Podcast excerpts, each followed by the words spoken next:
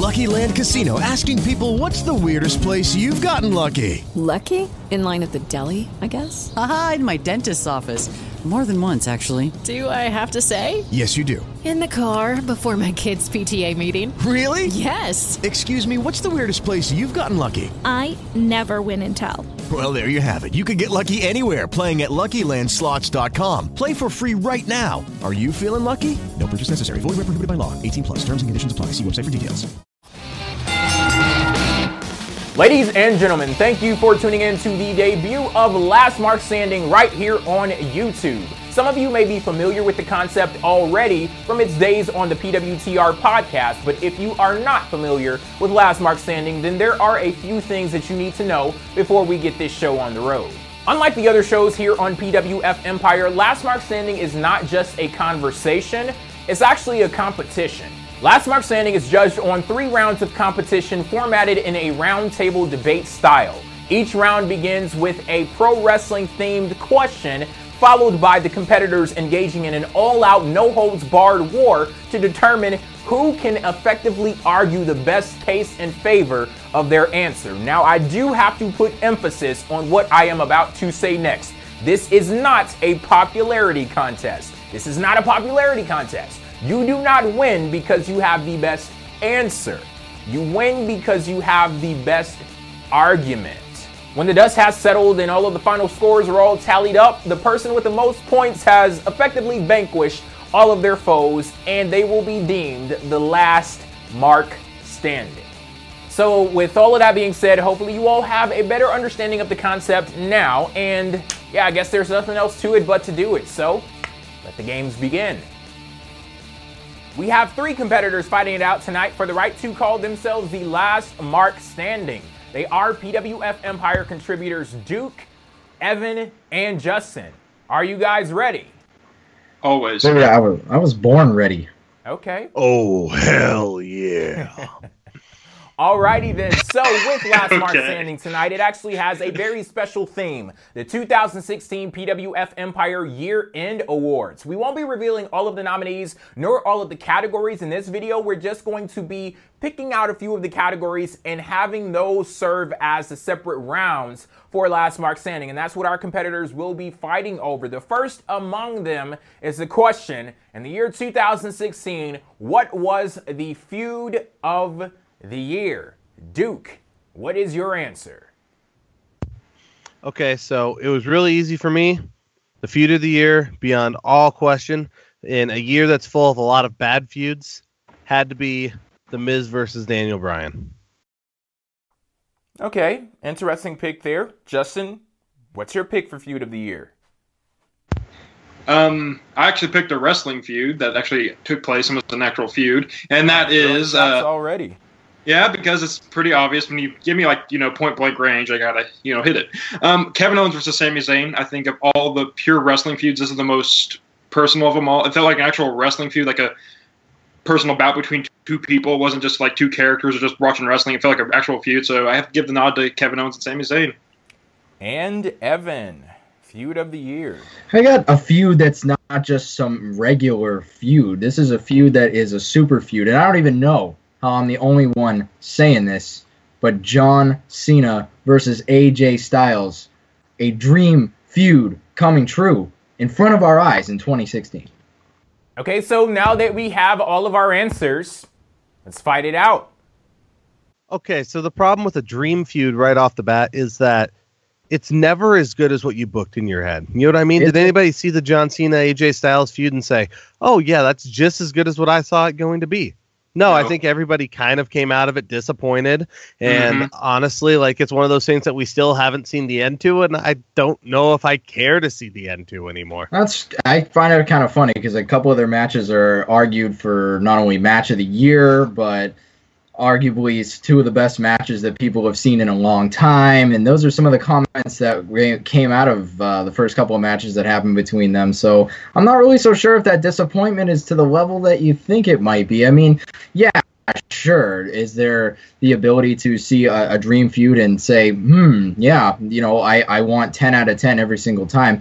Yeah, sure. We as humans can kind of do that. But I think, if anything, this is the one time where that this is the exception to that rule. AJ Styles and John Cena put out two of the best matches in 2016, and people were marking out, going nuts, going crazy. I remember social media absolutely blowing up because these two guys were putting on such a good show. And they told the story too. They actually gave you an element where John Cena looked like he was human for once in the ring. So I don't really speaking of speaking of storytelling. Like I was with you, Evan. I was like, this is gonna be feud of the year, like like everyone else was. But then that first match at Money in the Bank happened, and then that finish happened, and it like blew it blew the blew the steam out of me. Where like AJ Styles had to have the club come and interfere and win for him, and they're telling this perfect story about Cena can't be, can't stay up stay up with uh, this AJ Styles kid, and yet the club helps him beat John Cena. It's like, well, that's a place. Then you go throw Enzo and Cass into the feud randomly for no reason. Then you throw the match at SummerSlam was a good point, but then they kind of ruined the finale with that by having the triple threat match at No Mercy with Dean Ambrose. Like they they kept screwing with it thematically when they wouldn't just let it play out and let it be a simple story, which it needed to be to play out the dream scenario. And speaking of dream scenario, Duke, yours is an absolute dream because Daniel Bryan will never there will never be a payoff for it because Daniel Bryan will never hop in the I'm sorry, I get the payoff every single time the Miz has a match. Everything No, that he does payoff. is getting better and better because of Daniel Bryan. The Miz's career took a turn, and it is better than it was even when he had the WWE Championship with that IC belt and the fact that Daniel Bryan does not believe in him. The fact that he wants to prove himself to Daniel Bryan while going out there and being the best heel on the card and the best and most importantly, he's winning all the time. He made Dolph Ziggler interesting and this entire thing only a lot of really took off the person he's because supposed to be with. of Daniel So, Bryan. You have to factor in Daniel Bryan. Like for a feud to work, both parties have to be like really involved. And Daniel Bryan's kind of just taking a backseat, throwing opponents at him. That's not satisfying. You don't see Daniel Bryan. I'm sorry. Miz, I'm sorry. Was uh was Vince McMahon completely involved in every single time Yes, that he got in Austin and him had a match, or did Austin. Vince He got in the McMahon sometimes sit back and throw people at him? Yeah, but the the thing is, Vince McMahon got in the ring with Stone Cold Steve Austin. Daniel Bryan will never get in the ring with the Miz ever again. So there's no real going to be real gratifying payoff. When the Dol- Dolph Ziggler is not I- a payoff. Well, I think the comparison of those two feuds in the same sentence kind of makes you cringe a little bit because this is good stuff, but this is not Austin versus Vince McMahon level worthy. No, I mean, at I'll, the I'll same time, like you're taking the, the face GM, who's the most over guy on your roster, and you went, we can really do something with guy, with this guy, while touching on years worth of history and I- turning I it think- into something that helped out the Miz and made everything that he's doing, even if the other person is not as interesting, more interesting because Daniel Bryan is actually the centerpiece that the Miz revolves around on that roster. I think a lot of what's going on though with that feud is that the Miz is just having a great run right now, and he's and, and I think anybody can can concede that he's having the best run of his career. But I don't think that the, the feud with Daniel Bryan is the reason why. I just think the Miz has improved more and more over point. time, and that and that's to me just it doesn't add fuel to the fire for it to be feud of the year because Daniel Bryan just being a, a GM and being a guy who you know the, the all his best segments coming on talking smack and that's something that yeah a lot of us hardcore fans we love you know it's cool. But guys who are just watching the shows week in week out i don't think they're sitting there saying i gotta see talking smack and that's why WWE has to go to the length to show that again the next week on SmackDown because they have to reassure everyone, hey, this is what's going on. I think The Miz is just kind of shining so bright that it may seem like him and Daniel Bryan are having themselves uh, a great feud, but I don't really think Daniel Bryan's all that much of a of a player in this in this role at all uh, Yeah. in terms of it being the best feud of the year. Yeah, Speaking of best feud of the year, really quickly, because I know we haven't even touched on Justin's yet. because it's hard to knock down. You can't beat ROH did that feud a hundred times better, and they No, did it for a couple of years. Hey, and quite frankly, when they get to WWE and there is already a measuring stick in place, I expect them to at least meet the measuring stick. All right, they did thing. not meet the measuring Here's the stick. This is the biggest stage. They've got to do it bigger and better. And if you watched in 2011, the truth is they just didn't.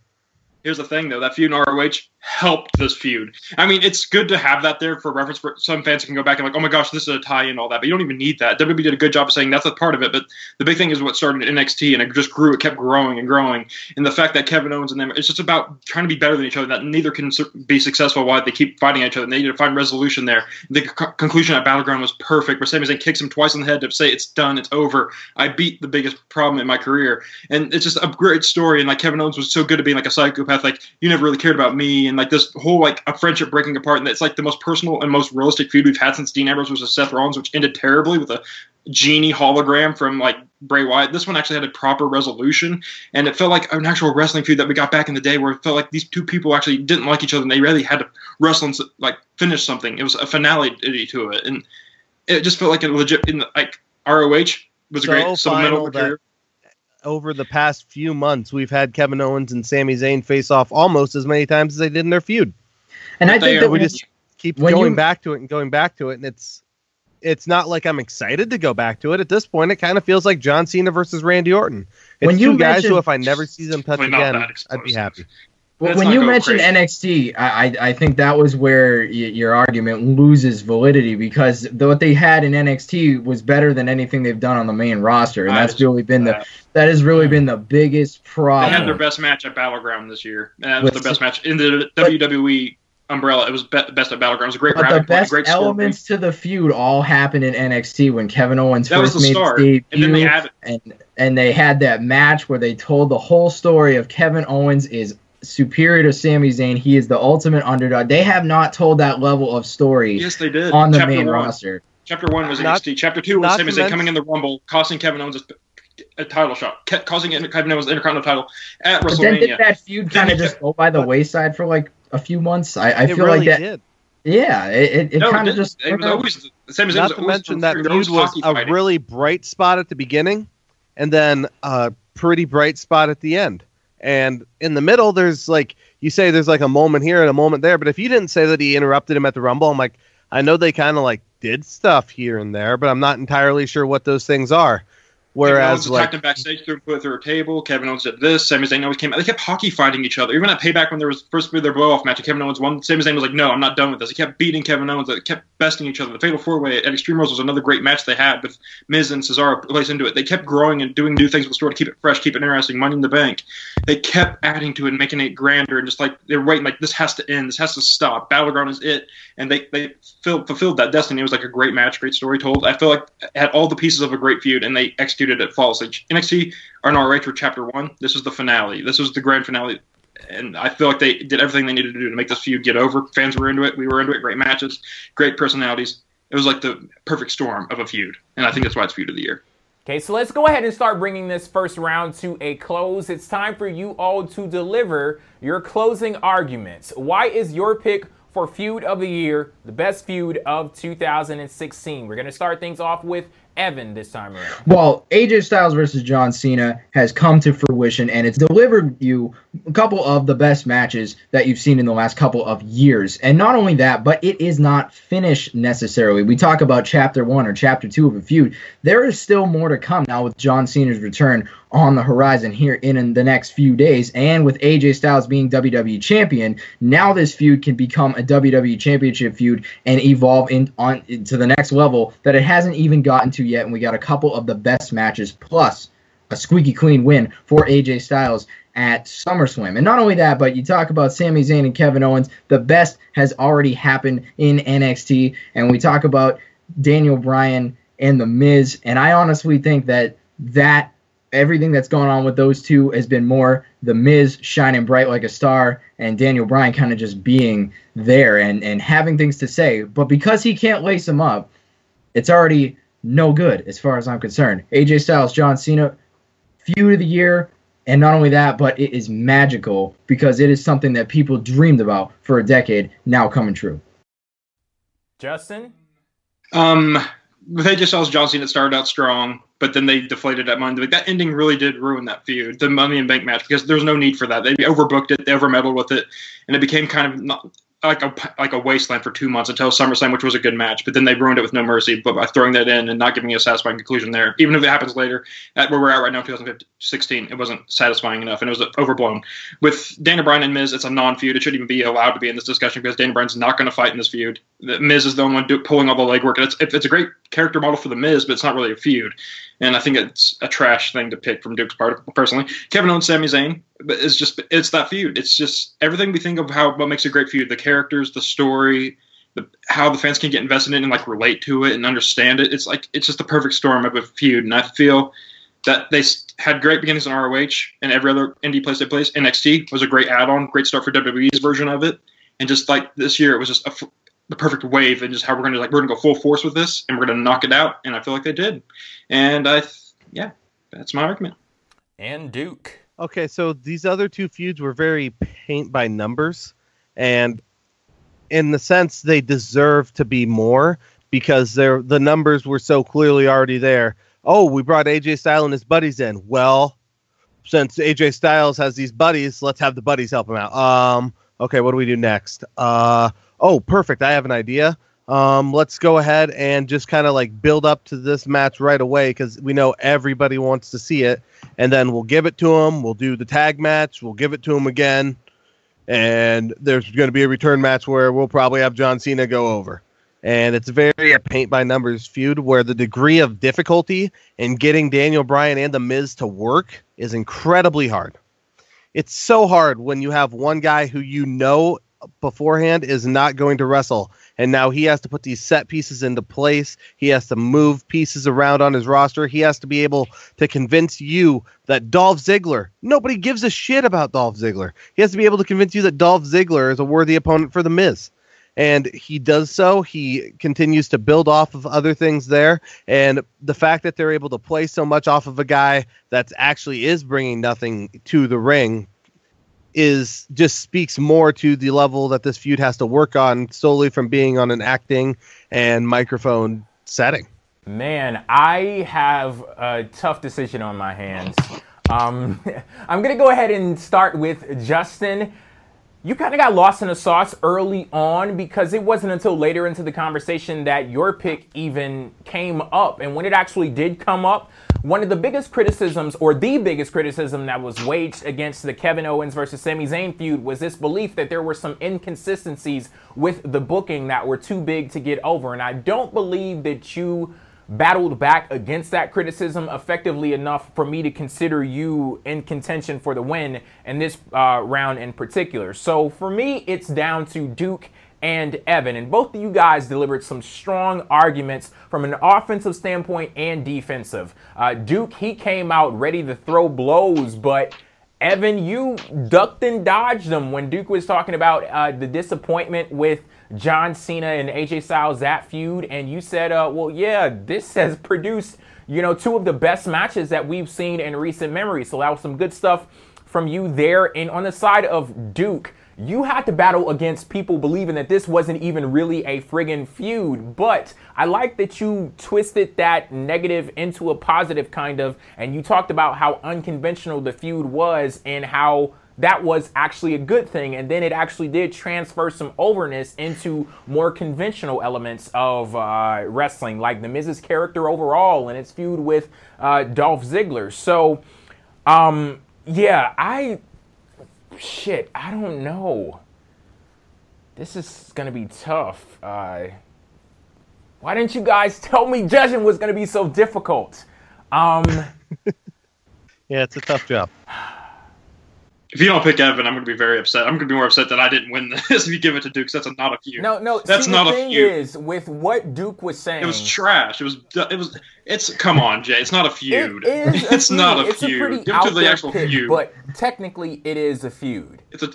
Like I don't. It's not going to be satisfying. No, like okay, you go ahead. Duke delivered a very strong argument, and I think that there was a lot of value in what he said. But I got to give the point to Evan. Thank God. Thank God. All right, baby. That's how we started up. Evan, I gotta say, I'm impressed. Like, I'm really impressed. I've been warning you behind the scenes to get ready because these dudes are some damn barracudas, but you brought out a different side of you I've never really seen before. So, Man, it- hey, it, the silent killer, man. That's how you get it done. You don't have to be a barracuda to be the the biggest fish in the in the uh, tank here. all right. Well, I I guess had so far so good because that is the end of the first round, and Evan is currently in the lead with one point. But Duke and Justin will be looking to get on the board in round number two with the following question. In the years 2016, we've seen many a weekly wrestling show. Some of them are here to stay. Others have come along, met their purpose, and then went away. But we are nonetheless looking for the most well-rounded show, the cream of the crop. In other words, the A show. So, to the panel, I ask you this question: What is the A show of 2016? First up in round number two is Justin. Well, Jay, let me tell you, what show currently has Samoa Joe, Nakamura, Bobby Roode, Tye Dillinger, The Revival, DYI? Oh, oh, I'm just going to say it's NXT, and it's the most obvious choice ever in the world, probably, I think. So I think that I, I'm just saying the name NXT over the past couple of years can just resonate like, yeah, I get it. Yeah, that's why it's a show of the year. So I'll leave it there and wait for the fight, but NXT is my pick. Okay, Justin with NXT. What you got, Duke? Okay, so my pick didn't completely get raided by Raw or SmackDown hmm. and be left to be shit. Um, my show is was short. It did what it was done, and it's the best iteration that we have seen of it from the WWE, and that is the Cruiserweight Classic. Okay, and finally, Evan. What's your pick? My pick is pretty obvious. Ever since the draft has been uh, finished, WWE SmackDown Live has been the show to watch in terms of WWE, and it is the A show now, taking Raw and kicking its ass to the curb. Gotta go with SmackDown. Interesting characters and giving you a reason to watch the blue brand, a reason that you didn't have over the last few years prior to it. Gotta go with SmackDown. Now that all of the picks for A show of 2016 have been made, time to fight it out. Well, I'm going to go ahead and start off by just saying that SmackDown Live is a show right now that has interesting characters, unlike Monday Night Raw. And not only that, but when you consider the fact that the most people who watch wrestling watch Raw or SmackDown or both are not only more entertained by SmackDown, but the fact that they are actually doing outdoing Raw is a compliment to the show, and it's the first time that that's been the case since somewhere in the mid 2000s. I mean, we're talking about the post draft coming out and having a finally a time where you could actually watch SmackDown and you can enjoy this show. I mean, this is like newfound territory for the brand. And plus, to what Duke had said in the previous argument, you have one of the most dynamic and interesting feuds going on with both Daniel Bryan and The Miz talking smack, a, a special show that comes on afterwards. I'm sorry, I'm sorry, I'm sorry. Did you pick Talking Smack? I did not pick Talking Smack, but Talking Smack is a compliment Uh, to SmackDown. Talking Live. Smack is supplemental stuff. You can use what is uh, addressed on SmackDown. All right, well, they, they go ahead and they show replays of Talking Smack on SmackDown Live. So Is that because the, con- the interviews and content on SmackDown isn't as good? No, what all it tells you is that the interviews and content on SmackDown deserve to have extra time that can't just be filled within two hours. Okay, and I assume with this new show, Raw, Raw Talk, that the same is also true then, that they have so much interesting stuff going on that they just can't fill their three hours as well. Well, Monday Night Raw has three hours, and those three hours are a snooze fest. So I don't know why you're wasting your time on Monday nights, But I'll tell you Well, what. I mean, if their talk show is, if your talk show's for that, wouldn't Raw's talk show also be for that? it could be for the same purpose. Doesn't mean it's as good. Why are we fighting over talking smack? That's not what he picked. anyway, let me get back to this. Okay, NXT. Let me hit you with this. Okay, look at NXT Takeover Dallas. Look at NXT Takeover Brooklyn. Both are soups. Uh, or before WrestleMania and SummerSlam. Both blew those big shows away. Like I felt more invested about NXT Dallas than I did WrestleMania. I was at WrestleMania. I cared more about NXT Dallas. Look at the leader decay and the final de- or in the final deletion. I care more about those, but that doesn't mean I'm out here picking TNA.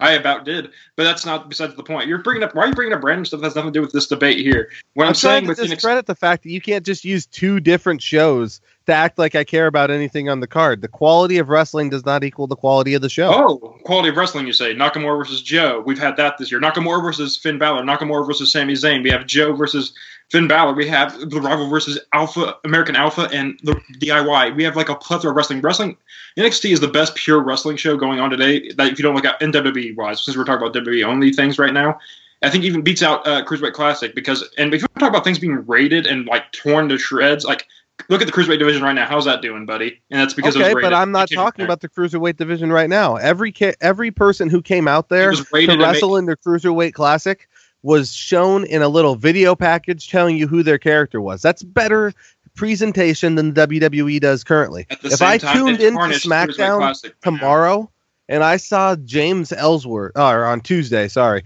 yeah, and I saw James Ellsworth on my TV.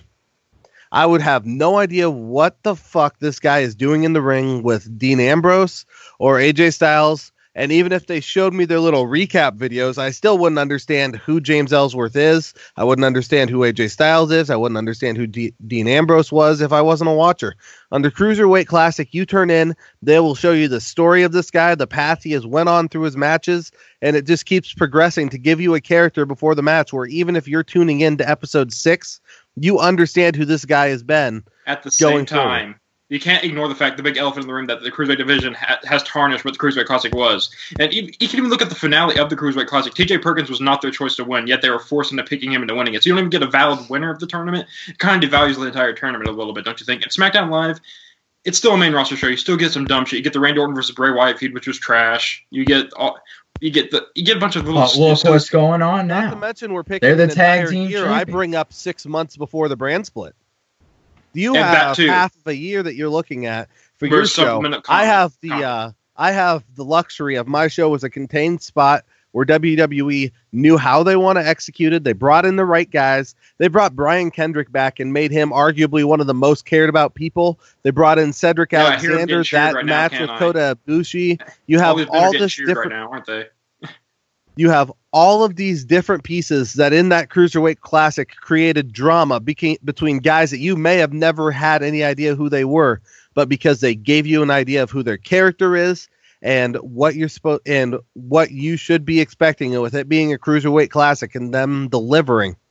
But that very they let that them ve- be cruiserweights and they didn't that- do that on the main roster that very containment is exactly I think what the biggest drawback of that show can be is because it's the same formulaic stuff. It's eh, we talk about paint by numbers. It's the same type of thing. You're going to get the same type format match. It's the same type of oh well what flip can we do this match around? And yeah, maybe there's some stories there, but there's no dynamic element. And and not only that, but SmackDown Live's case can be made for yeah, maybe the first few months weren't the best, but the fact that there could be that stark of a turnaround for this show in the course of just one year, in under one year, just because of a brand split, it's unbelievable. That just makes its case that much stronger because that means the second half of the year was from zero to 100. The show literally went from one end of the spectrum to the other. And that's something that neither NXT or the Cruiserweight Classic can say. Because NXT NXT hasn't been stayed good. consistently good. Even when they If got pillaged in the summer, they stay stayed good. consistently good. Yes, they, did, when dude. the- when the draft happened, this.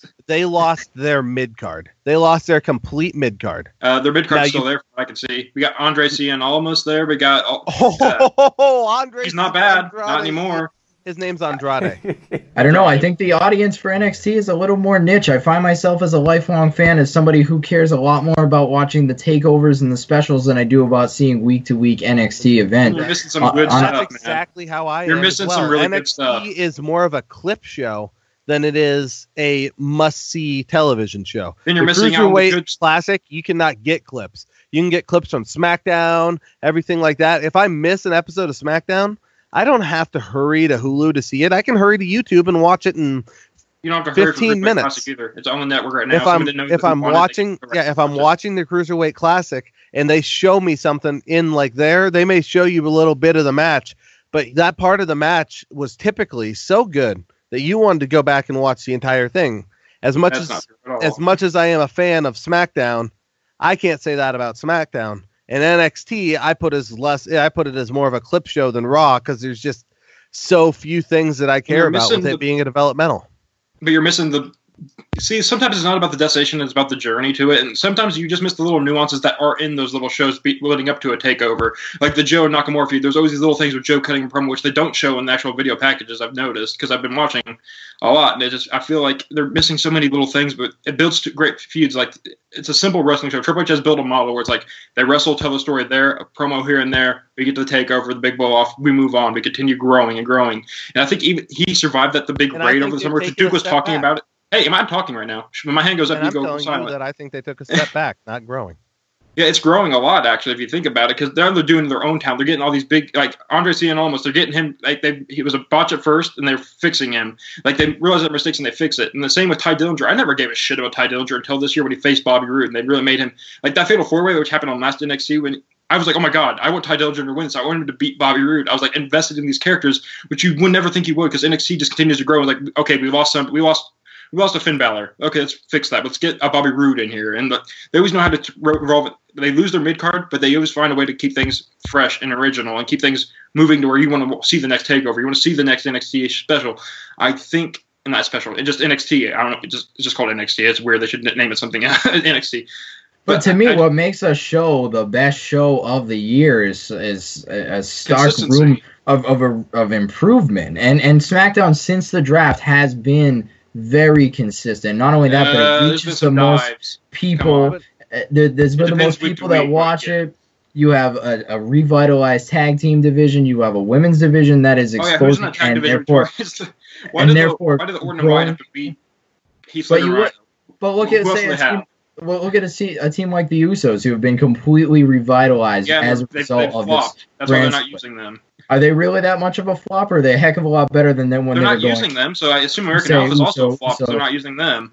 No, not necessarily, because the thing is, they haven't had a time to actually come to fruition yet on the main Because roster, because they haven't. I think see, that's- they've dropped the ball with these new people they have on the draft. Like But American that's Alpha, more got on the creative team. That's not on the Heath quality. Slater and Rhino had to SmackDown. get more over than. American Alpha. I don't know how that happened. It somehow happened. I don't get it. because they James were Ellsworth entertaining is facing AJ Styles. and they were funny, and You there, have- were, there ha- there was you creative good video roster. packages with them, and You have a good roster that was then moved towards focusing on a James Ellsworth With AJ involvement in a dude. Dean Ambrose and a AJ Styles feud, in which James Ellsworth, instead of being used as a compliment or something like that, or kind of you know like to progress the story, what has instead became the centerpiece of that story. And actually now, after Dean Ambrose moved out, moved out, James Ellsworth had a match with AJ Styles.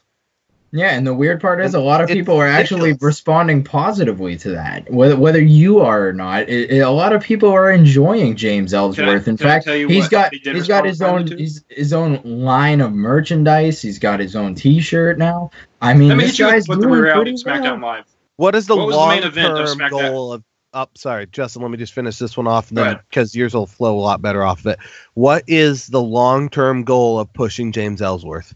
Is this guy going to be a world champion for you, an IC champion for you, or is he gonna be a going Zack to be a Ryder. jobber that for this three, four, five months is fun to push?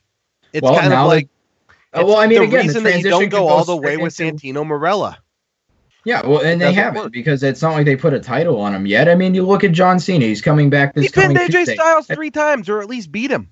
Yeah, and there's been other enhancement talents over the course of time that have done similar things, and it's frustrated John the the, the people who are very into professional wrestling, but it's not necessarily pissing the people off who are watching the show on a week to week basis who are casual people fans. off? This is what breaks down with SmackDown. How did WWE views SmackDown Live. What was the main event title match at SummerSlam for SmackDown Live? Dolph Ziggler versus Dean Ambrose. It was the least anticipated match on that entire card. That's yes, how they feel and about SmackDown Live. And so it might how, have been the it might have been the least anticipated match on the card to a certain extent, but people were starting to suddenly care about Dolph Ziggler. In fact, I No, they remember weren't. They never when cared about Dolph I remember when a specific uh, Jay who is involved in this show, In maybe perhaps way. just a little bit, was out there making videos on why Dolph Ziggler didn't belong in the main event, and I remember that that re- reception was so mixed that he was actually getting a lot of thumbs down and a lot of heat for doing so, for saying so. A lot I of mean, there people are were idiots who like liking Dolph the idea of that. Dolph Ziggler. Well, I'm just saying. I if mean, you're, if you're an idiot, SmackDown you like Live. Dolph Ziggler. There's a lot of idiots. in the SmackDown. Live Talk been- about characters that you like. has been a platform for new characters to get exposed in different lights. And Dolph Ziggler was one of those people that a lot of people still like. Again, it's not about whether you guys actually like Dolph Ziggler or not. It's whether or not the masses like Dolph Ziggler or not. And apparently, New must characters because- to get exposed and be introduced in a different and be like used in a different Dude. way. The clue, the cruiserweight classic. Did you even watch You the had Cruiserweight Tommaso.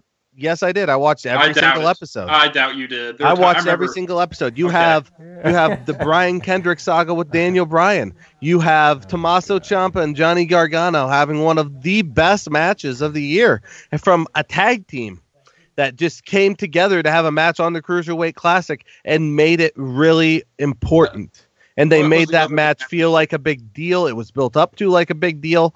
That match belonged on WrestleMania as far as quality goes and quality of build. And it wasn't really anything besides like the Cruiserweight Classic because they went back to NXT and became a team again. I mean, you drew from what was there and then you used it again. That was the crux argument of your last point. So don't be trying to steal it for NXT. Alrighty, guys, that's it for the debating. Now it is time to deliver your closing arguments for a show of 2016. Duke, I don't know, that kind of sounded like a closing argument to me, but if you want to try to deliver that knockout punch, feel free to do so.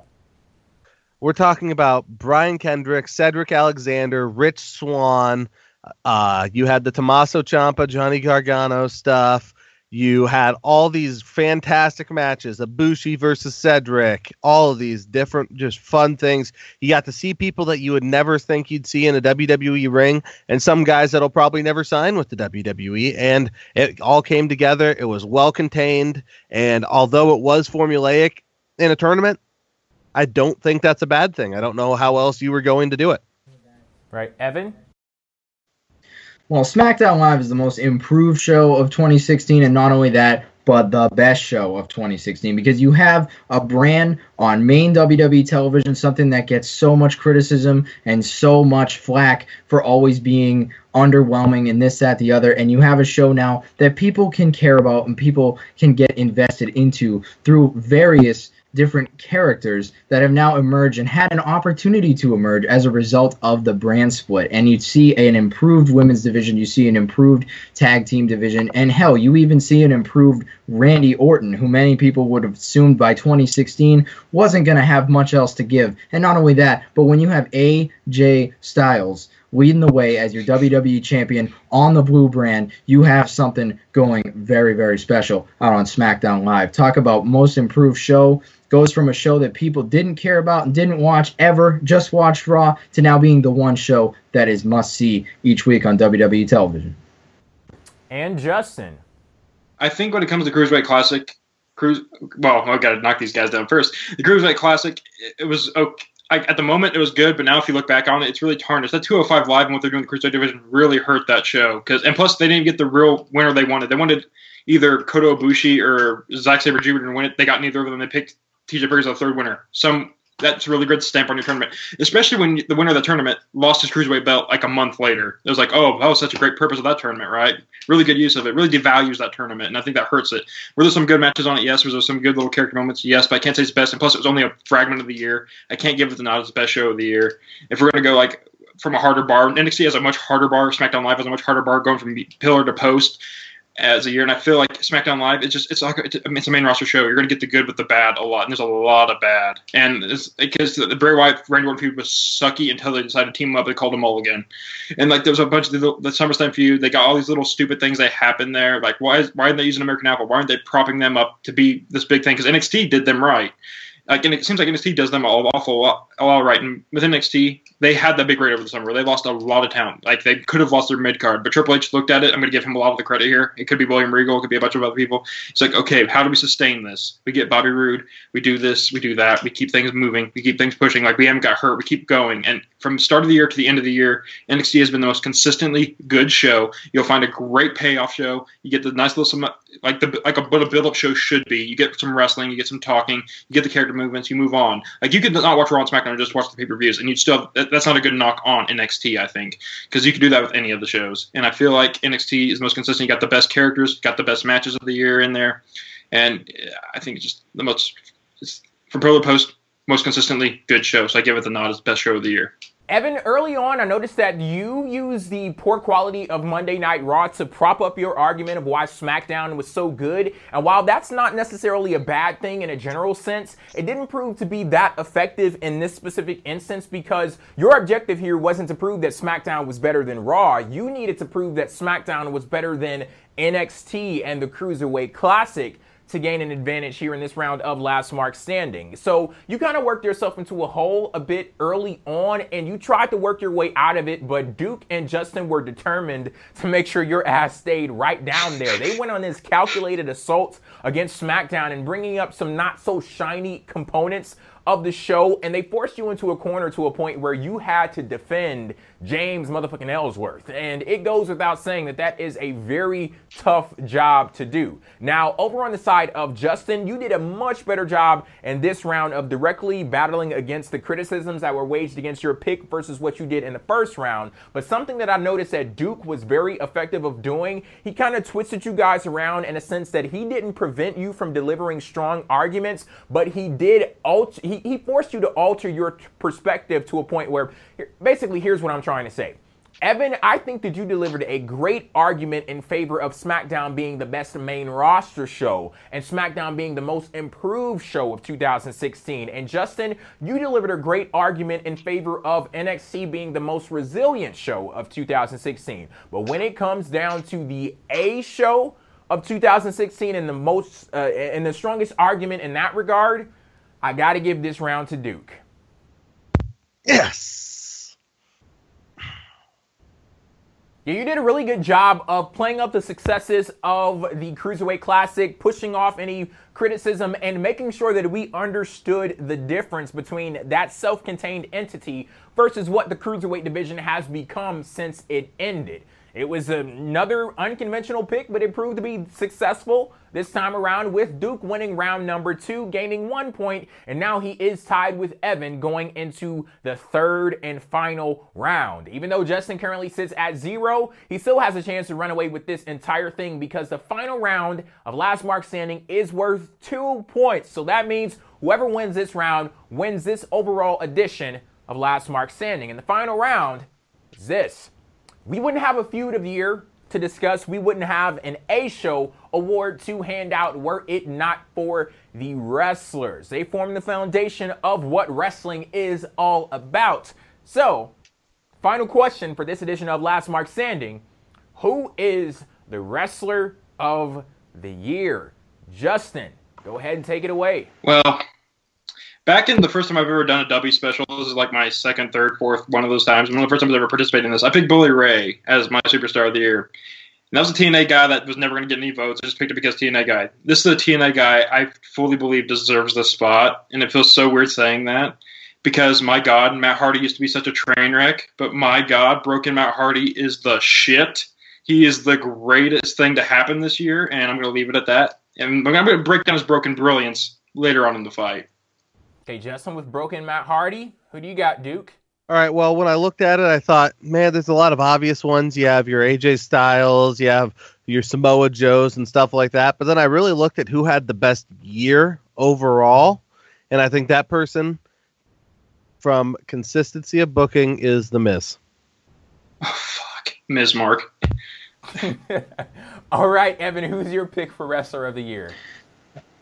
Hey, you've got your A's and you've got your J's and you've got your Styles because AJ Styles is the man of the year 2016. Not a question about it. Finally in WWE, already seen the top of the chain at TNA, already seen it in New Japan, and now a top level guy in WWE. Who better than AJ Styles, the phenomenal one? Um, I think there's a lot better than AJ Styles, not because of AJ Styles' skills. I think it's mostly because of the stuff he got put into. There was that Yeah. large portion of the year where you didn't care about that Chris Jericho feud, and Oh fuck I'm- yeah, I didn't. and there's just this long period of time, and then you get into the John Cena stuff, and it gets good, and then you get into the Dean Ambrose stuff, and it really starts to get boring again, and then we bring in James fucking Ellsworth. And then James Ellsworth comes to play. I don't oh think that- boy, did that absolutely ruin everything that they So had established with that Styles. John Cena part. Because having Dean Ambrose, uh, having AJ Styles face Dean Ambrose, that's fine. But the James Ellsworth stuff, just he was being pushed as a bigger star on a show that's supposedly built around AJ Styles. And Things at that- this point in time, things that have happened champion. with things that have happened with James Ellsworth are not going to overshadow everything else that has gone on with AJ Styles this year when it comes to his Royal Rumble debut, which stole the Royal Rumble by And then itself. And then what? you move into the summer where AJ Styles has the best feud of the year So you're gonna miss the choke with with Chris Jericho. John Cena. The You're gonna miss stuff with part? Chris, yeah, we're just going to skip stuff- that the- feud. We're just gonna stuff move with past Chris- it. Let's skip the honestly, part the where he stuff lost with to Chris Roman Jericho Reigns, too. wasn't Shove even that that under, bad. shove that Actually, under lost his first WrestleMania match to Chris Jericho. Fandango beat WrestleMania, beat Jericho Yes. at WrestleMania. Yes, yes, And, and, and like, the, I the winner think loss would- doesn't affect whether he It had a kind of And I think it No, would it really- a better. it really doesn't He would have had a better year, but the only problem is he just had some of these moments that you're like, huh, their highs were really high, but the lows were really low. And I discount that uh, Royal Rumble like debut because AJ Styles came to WWE. If that happened in 2015, 2014, 2013, 2012, the response is going to be somewhat similar. It wasn't necessarily because of what he did in the Rumble, it was because he was at the Rumble. Yeah, and that helps to further the case of why 2016 is his year because this is where he starts. He gets to start right in the beginning. And not only that, but I'm not going to discount the fact that Chris Jericho's feud with him was a little bit confusing at times. But what I am going to say is that what happened with Roman Reigns was excellent. That was one of the best Uh. feuds going on in WWE at that time. And not only that, but AJ Styles brought out the best in Roman Reigns and unlocked another level of Roman Reigns that other feuds and opponents couldn't do for Roman Reigns. The thing about AJ Styles isn't necessarily the wins and losses this year. The thing about AJ Styles is that he brings out the best in every single opponent that he faces. That's why AJ Styles is the best in the world. That's why he's still at the top of the mountain. That is because the he can argument that bring Dolph out- Ziggler makes when he wakes up every morning in the mirror. Yeah, except, it's not the about the wins and losses. Except the difference is It's that very- Dolph Ziggler always loses, and AJ Styles is the WWE champion right now. And not only that, but he has that squeaky clean win over John Cena and then wins the title the next month. So the best momentum in the entire WWE outside of Brock Lesnar winning a UFC fight and then dismantling Randy Orton. The best momentum swing of the entire year is those two months with AJ Styles. No one else is even close to that. And The Miz, you know, we talk about how he got better as the year went along, but the first few months of the year were pretty forgettable as far as The Miz goes. And his IC title reigns Yeah. have all been kind of snooze fests until the most recent one, to be Until completely he, honest. until he went on Talking Smack and talked to Daniel Bryan, Miz was a non-factor. I mean, I didn't like the Maryse thing at first. That grew him when he fa- confronted Daniel Bryan. His WrestleMania match, I was so pissed that he was near winning. I was more pissed that Zack Ryder won, but I was more pissed that he was even in the second contention of it because it's not because it's a heel either. It's because this man did not deserve that over the other men in that match. Oh, felt, no, the guy who's put how many years into this business did not deserve it? neither did Zack Ryder. No, they didn't because Zack Ryder, like the perfect thing there No, was that Miz is so despised that people who watch the Miz, although he has put on match after match after match that you can put up there and say this is a good match, people look at the Miz and they say, "Oh, well, he's just not good enough." And the Miz took that and made that his entire character. You're talking about a guy who makes subtle tweaks to keep this character fresh and relevant. A guy who's continuously worked and just just found little things. When my hand goes up, your mouth goes shut. Little things like that. Just moments that just could draw a real reaction. There are a lack of true heels on the roster, and the Miz is a true heel. The Miz Let me give isn't it- trying to be cool. if you want to have like best heel, it's, he's in the contention, but he's still not going to win that either. I don't think that there's. I mean, Miz shouldn't even be in this discussion. Who is Like, a better yes, heel than the Miz? Kevin Owens. They just Kevin Owens. No, he's not. Jericho's no, he's a better not. heel. No, he's not. Yes, he is. Kevin Owens. All Kevin of these Owens guys are cool one. heels. If you're talking about a guy who actually gets the desired response, can get can get the baby face cheered and rallied behind, it is the Miz. The Miz Ah. is that guy. Jay gave a shit about D- about Dolph Ziggler through the Miz.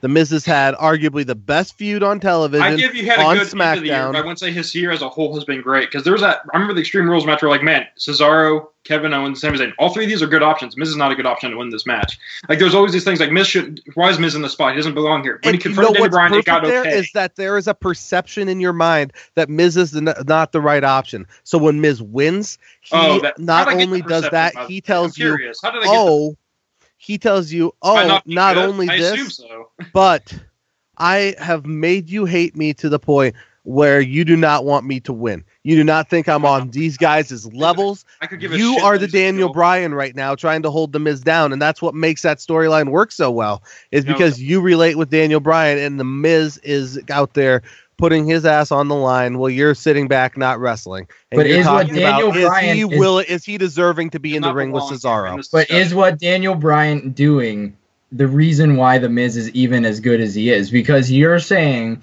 that he's taking things like little tweaks from Daniel Bryan and using them. Is is that not him just copy and pasting Daniel Bryan into the Miz and therefore making the Miz better? So is the credit really due to Daniel Bryan or is the credit really due to the Miz? Or is the credit really due to Maryse, the ride the ride or die chick, as everyone around here likes to call Maryse was bad when she came in, Yes, and she she got better because she Don't was you- able to be around a veteran like the Miz. Oh, because she was near a able man. to work with a you. veteran.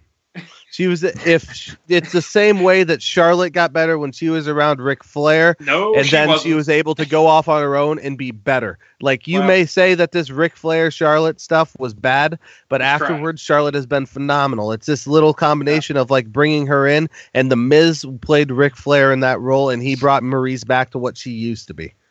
Now, when we look at the entire scope of it all, too, AJ Styles would be a great pick, but there's just so many things that he did this year that just were not at AJ Styles level. And when Yeah, we're can looking break it at down it, for you right now. you're bringing your set of stuff. Your sample size is actually smaller than mine. Well, it's not in terms of uh, what actually happened. Him winning the WWE Championship, him beating John Cena. That's bigger than anything that the Miz can even The say that he's done in 2016. right now. That's The not the way that WWE sees it. And y- again, you're part of the That's argument see from the beginning. the. But the way you see it doesn't matter to this argument because we already talked about wins and losses. Not oh, we can't talk about that. All right, Yeah. then fine. WWE sees it Right. structurally as the WWE Championship is the top prize. So the obviously if he beats John Cena clean, then takes John Cena and implements John Cena into his character and says that he's the face that runs the place because he beat John Cena. It added an element and a depth to AJ Styles that no one else has had that depth this year like AJ has. And you know what's funny is that even though there has been some shit thrown in his direction, he's still come out smelling like a rose every single time. He still puts on one of the most memorable matches of the night. He still impresses every single person who watches him. And he's still the WWE champion with more to come with him and John Cena leading into 2017. So I don't know how anybody could be better than what AJ Styles did. And and even if his sample size is small, it's not the size of the sample, it's the quality of it. And the quality of it is to the max. Here's how I think it. Okay, and I. AJ Styles is a really good pick, and this is why this debate's hard because you go any direction with it. I think we're talking pure wrestling. AJ Styles would win this hands down. If you put all the pieces together, I don't think his character's always been there. Like when he's a face of some rough times as him as a face. Like if I had to hear him say, "I want to do it on my own," like one more time, I was going to snap on the man. I want Roman Reigns to spear the shit out of him. So it's like there's some problems there. And like as a heel, he's gotten better, but still, he can't beat James Ellsworth three times. Even with Dean Ambrose's assistance. kick out of a dirty deeds if you have to, man. I mean, it's James Ellsworth. That's why he, his character has taken a hit, and I feel like his promo skills have been better than what I expected from AJ Styles because I've only known him from TNA. But I, I feel like he's AJ Styles is a quality pick, but they're still holding back with Matt Hardy. I'm going to finally bring him up here. His Broken Brilliance has changed the game effectively, and like everyone's, he was the big talking point of the summer. It wasn't AJ Styles versus John Cena. It was broken my heart in the final deletion, Delete or Decay. He he has changed himself, the game, and how we view wrestling in a gimmick, kind of like the Undertaker, which should not work, but somehow miraculously it works. I compared him to the fucking Undertaker. I don't do that with anybody lightly, okay? And it's not because of like respect value, just character that shouldn't got over, but because the person it got over. And people are still drawn to. People are still chanting delete and all this stuff. He's created all these little nuances, and he can go from TNA, he can do WCPW, he can go to all these places, and he's still broken my heart. People just want to see him party with the man, like do Vanguard One and have Señor Benjamin there and Maxwell and all this great stuff that came along with him. And it's not just him; he he comes with the whole package of what he is and what he symbolizes the story. His character is revitalizing wrestling before my eyes, and I'm giving him that credit because in WWE they even tried a cheap value with the Bray Wyatt Wyatt family New Day thing, and they failed at it. Matt Hardy did something with TNA that did better than WWE Sports Entertainment, who cre- McMahon, the creator of it. Matt Hardy did better. That is saying something, and that's why I have to give him to the Broken Brilliance. I'm sure you guys are gonna try knocking him down. Can't wait to swat those flies right now because we're getting to the nitty gritty here. But AJ Styles is a quality pick. Miz does not belong here in this conversation. And plus, Matt Hardy should win this on the sole fact that he's never been over Jeff, more over than Jeff, and somehow this year he's more over than Jeff Hardy. How 2015, 2011, I'd be like, you're fucking crazy. 2016, yeah, kind of crazy, but great. Go ahead.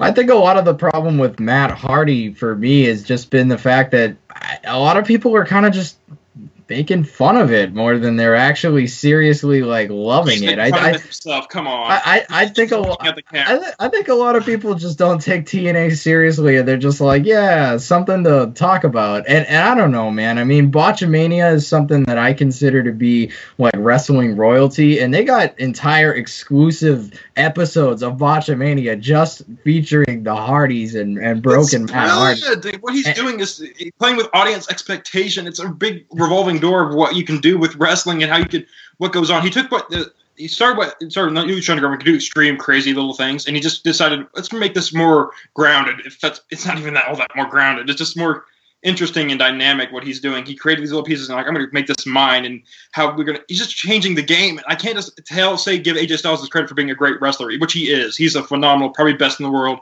I'll give him the nod. But at the same time, for he was not a game changer this year. Miz was not a game changer this year. Broken Matt Hardy changed the fucking game. People are going to be like thinking about how can we do things like Broken Matt Hardy now. They're not going to be thinking, oh, how can I be like the Miz? How can I be like AJ Styles? Maybe in ring wise, but not character wise or anything like that. They're going to be thinking like, how can I be Matt Hardy? How can I be go from an uncharismatic guy who eats grapes to the greatest thing in wrestling? I don't know how he did it, but my God, he did it.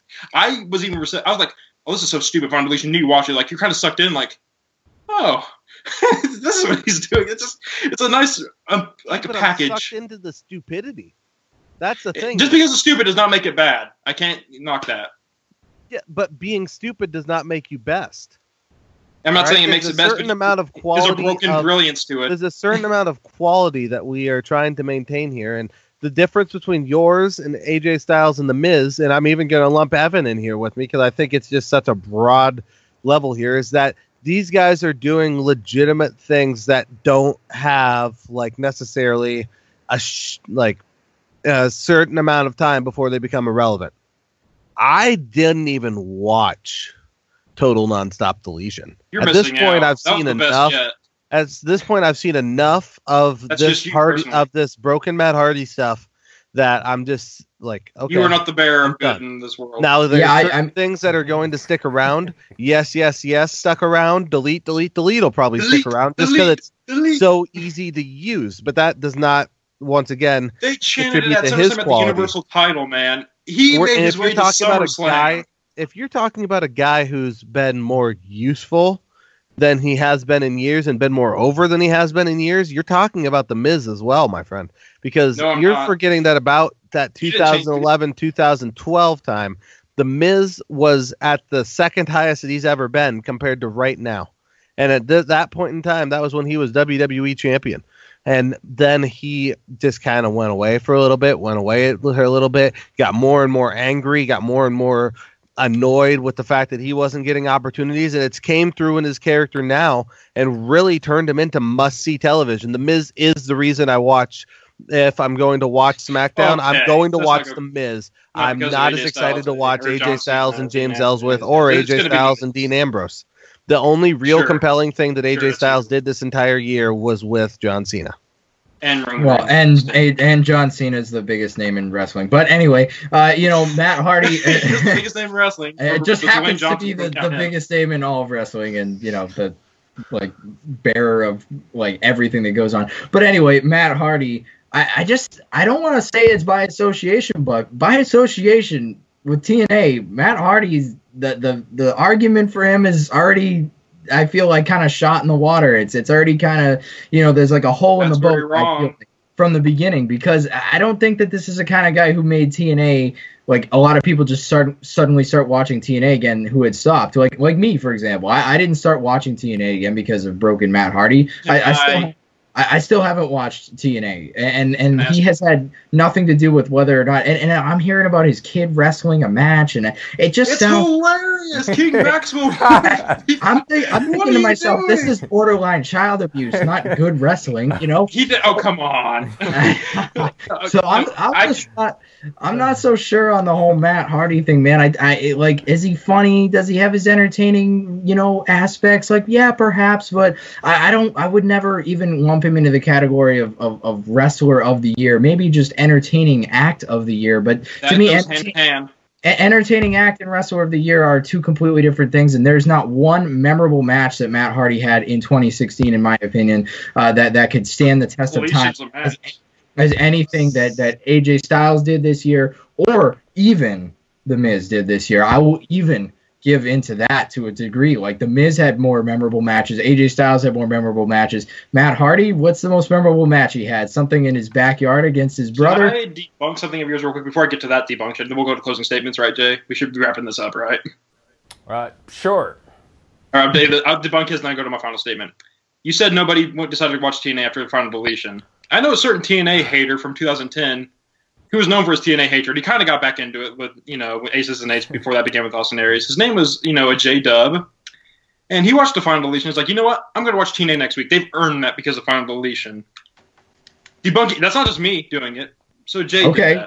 Did that. all right Well, one Can I ask a question? One person started viewing TNA again. Wow, the viewership went from most three ultimate to four. Can I just say that You got one of this is like, like you guys have done this before, where it's like, okay, we're gonna use what Jay did and what he said to help make my point. This is making me a little uncomfortable because I'm put in a situation where I have to look at it from an objective perspective and kind of take myself out of the equation and look at it from the outside looking in. So.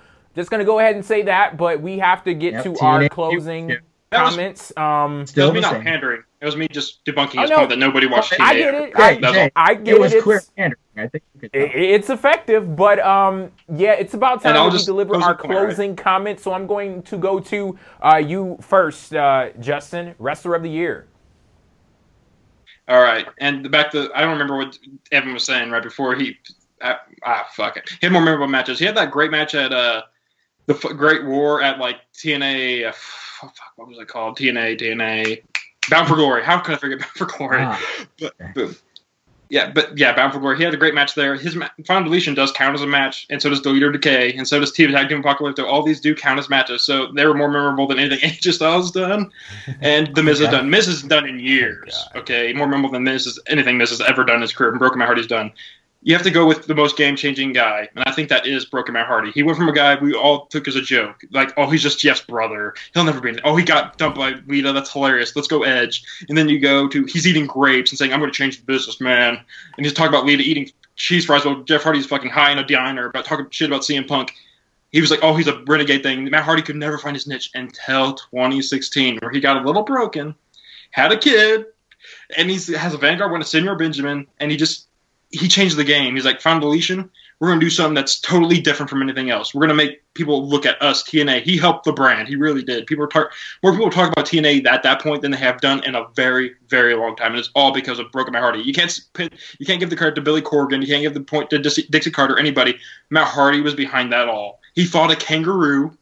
He did all these things, and it's like all these really cool things you never thought you'd see watching a wrestling show. Then it felt commonplace. It felt real, and it's no, well, not real, but Oh man, I it say Uh. real, but it felt like it felt like it just it felt right that we came here in 2016. We're just seeing the same standard WWE, like someone's in the top ring talking a promo. There's an invisible line, can't talk about anything. Let's go to my compound and fight. How about that, Jeff? Uh, I'll give you deleted and all these things he did. Like he he's changed he, he changed himself. He changed the character. He's changed the game. He made Vincent Mandiva a cheap knockoff copy of some TNA. How does that not make your head explode? and Go, Matt Hardy is something special because he is something special. And I- I'm going to give the nod to AJ Styles. He's probably the best all around wrestler. He's probably a better, like you know, actual technician than Matt Hardy. But he's not a better character. Probably, he doesn't not the best yeah. special technician. All this stuff. Just, just a little. Mm-hmm. Just a little bit better than Matt Hardy. But you know what? Matt Hardy makes up for it in other areas, and I think that's what counts. You have to think when you talk about wrestler of the year. Not talking about just someone who gets in the ring, does flips, and does a nice knee bar here and there. AJ Styles does more than just flips. But Matt Hardy, he's he's all insp- he's like an all encompassing thing. Miz, he's a great heel. He's a great mid card act. He belongs in the middle mid card. He can just find his niche there. He's not going to be a world. If he's a world championship again, I'll turn off the TV. I'm never watching it again because fuck that. We're not doing that again. And then it just uh, yeah, that's just where I am. Matt Hardy, he just changed the game. He's the best thing going, and it's bedazzling to me. Bedazzling. But go ahead. That's my point. Okay, Duke. Okay, so I want to look at this from a couple of different perspectives because you have best character, you have best mic work, you have best wrestling ability, and there's a, just a very there's very other ones, but those are three of the main ones. And then obviously like that comes together to make like the overall entertainingness of your match. Now, while AJ Styles has gotten better on the mic, his skills still aren't up there with the Miz. The Miz is a better character. The Miz is a better heel. While AJ Styles is being booked as a heel, shit, everybody wants to cheer him. So I don't know how effective that really is into you picking on to him being a bad guy. I, he's more like an Eddie Guerrero that's supposed to that if he was billed like that may make a lot more sense where you're supposed to cheer him even though he did dastardly things. So I think there's just a lack of like building from different areas and not to mention honestly from my honest opinion if I am tuning in to see SmackDown, if I am tuning in to see Talking Smack, I want to see the Miz. It'd be nice to see AJ Styles. And I'm not actively tuning into TNA. I'm not I never even felt a slight urge to watch TNA because of Broken Matt Hardy. So while his little videos may be stupid and kind of fun to watch, I think there's a real disconnect where there's just a lack of people who then are making that connect and if they are are making it for long term because I think that there's just such a disconnect between these little snippets versus the whole picture. All right, Evan, your closing comment for wrestler of Well, the I year. mean- All right, closing comments. Well, for Justin's sake, uh, broken Matt Hardy, man, I gotta tell you, fighting a kangaroo, putting your son in the ring, man, I th- that's alone right there is enough to say, man, what we gotta question this guy's judgment. What is even going on with broken Matt Hardy? But anyway, um, the fact He's that we kinda- the fact that we can kind of laugh more than take it seriously when it comes to wrestler of the year, I feel like already kind of debunks that argument. Like I said, it's like it's like there's a hole in the boat already. And then when it comes to the Miz, yeah, is he good? Absolutely. Has he had himself a good 2016? Of course, I've been on record to say the very same thing myself. But there's a reason why he has won the Intercontinental Championship and why AJ Styles has won the WWE Championship, and that is because the butts go in the seats to see AJ Styles. That is because AJ Styles puts on the best match of the night inside of the ring. It's because AJ Styles makes his opponent better because of the fact that he is there, because of the fact that he is in the match with them. The fact of the matter is, he beat John Cena, and that is not exactly something that everybody does. And in a clean fashion, and a month later wins the WWE Championship, and be- beating John Cena actually added another element to AJ Styles as a character who has, as you guys have mentioned, improved on the microphone in the course of 2016, made his debut, and now is a top level star in WWE after already being a top level star in TNA and New Japan, just showing the global outreach that is AJ Styles as the best damn wrestler in the motherfucking world. That is it for the third and final round of this edition of Last Mark Standing. I did make a few quick notes, and I'm going to start with Justin. Very unconventional but strong argument in support of Matt Hardy being a revolutionary in the wrestling industry in 2016. I really love that line that you threw out there where you said it being stupid doesn't automatically make it bad. And you landed with that line, but then Duke hit you with one in return where he said, well, it being stupid doesn't make it best either. And in between those two extremes, there's a whole hell of a lot of room to um, work with there. But uh, Speaking of uh, Duke, good on you for bringing up your belief that you had a bigger sample size to work with uh, with the Miz versus what Evan had with AJ Styles. Basically saying that there's more evidence in support of the Miz for Superstar of the Year or Wrestler of the Year versus what Evan had to work with with AJ. So I really like that whole point and. Um, on the subject of The Miz, though, I do have to go back to Justin. You kept saying over and over again how The Miz doesn't belong. He shouldn't even be in contention for Wrestler of the Year. I find that answer vague and unconvincing. Um, if you actually believe that The Miz shouldn't have been in the conversation, then you should have explained why rather than just saying that over and over again. Because you thinking that The Miz is a weak pick actually strengthened Duke's case because you didn't provide a proper opposition to what he was saying. Now, with Evan in his case for AJ Styles, you already know how much I love that argument of AJ Styles and his upward mobility, beating John Cena, the biggest star in the wrestling industry, and then immediately moving to the WWE Championship picture. So, a strong argument in support of your pick. Actually, strong arguments all around, but unfortunately for you all, only one person can walk away with the victory. And the winner of the third round of Last Mark Standing and the actual Last Mark Standing is Duke. Bring in the money, baby. That makes no sense. Yeah, let's You go ahead and the- call a spade a spade in saying that when it comes to Wrestler of the Year, AJ Styles was the person to beat. And Duke, you waged this all out assault against him. And you talked about how the feud with James Ellsworth invalidated so many of the good things that were created with AJ's feud with John Cena. And you had no qualms whatsoever about comparing The Miz directly to AJ and going point by point in all of the ways that you thought that The Miz was better and had an overall better year. So a very strong case in favor of The Miz and breaking down AJ. He so won with the I had to give fucking. Miz. Miz is your superstar. Are you serious, No, Jay? look, Listen I'm to so yourself. glad I know you you're a Miz that fan. because just because I picked Duke to win this specific round, it does not mean that I believe that The Miz is my superstar of the year. As I said at the beginning of the show, it's not about who has the best answer, it's about who has the best argument. Duke And- didn't even effectively fight him right. I knocked Oh, uh, him down. Oh, toe uh. Miz was my fourth choice. I knocked him down, man. Miz was my fourth choice, Justin. Don't what did too Miz do that was anything compared to what? how Justin, you trumped came in Vince third place, bud. He beat Vince McMahon, dude. See, Justin, third I place, already bud. told you what your issue was. You didn't take the Miz seriously enough, and you just let Duke slide right on by to the. But Evan said all I needed to say about him. I was coasting what he said. I probably shouldn't have. But Yeah, I said that, not you though. God, I was trying to do serious you didn't. damage I control. would have been cool because if, you, were if just Evan would have won this with AJ Styles. But you can't Hardy. tell me Miz is better than Broken Matt Hardy or AJ Styles. You can't. It's fun. Duke didn't even. You know who just told you that? What? Duke told you that. I did. Yeah, not effectively. Not at all. Like he didn't even talk. Not none of his point. It's straw man arguments. What are you doing, Jay? Alrighty, guys, that is it for this edition of Last Wow, Mark there's our Standing. legitimacy. Right there. Justin, game deserved- over, man. Game over. You lost. You lost. have lost. Alrighty, guys. Now, I do have to say that was all just for fun. No official votes were cast, and if you would like to have your voices be heard with the 2016 PWF Empire Year End Awards, all you have to do is head over to pwfempire.com/dubbys, and you can make your votes right over there. Until next time, thank you all for tuning in to Last Mark Standing, and we'll catch you later. Peace.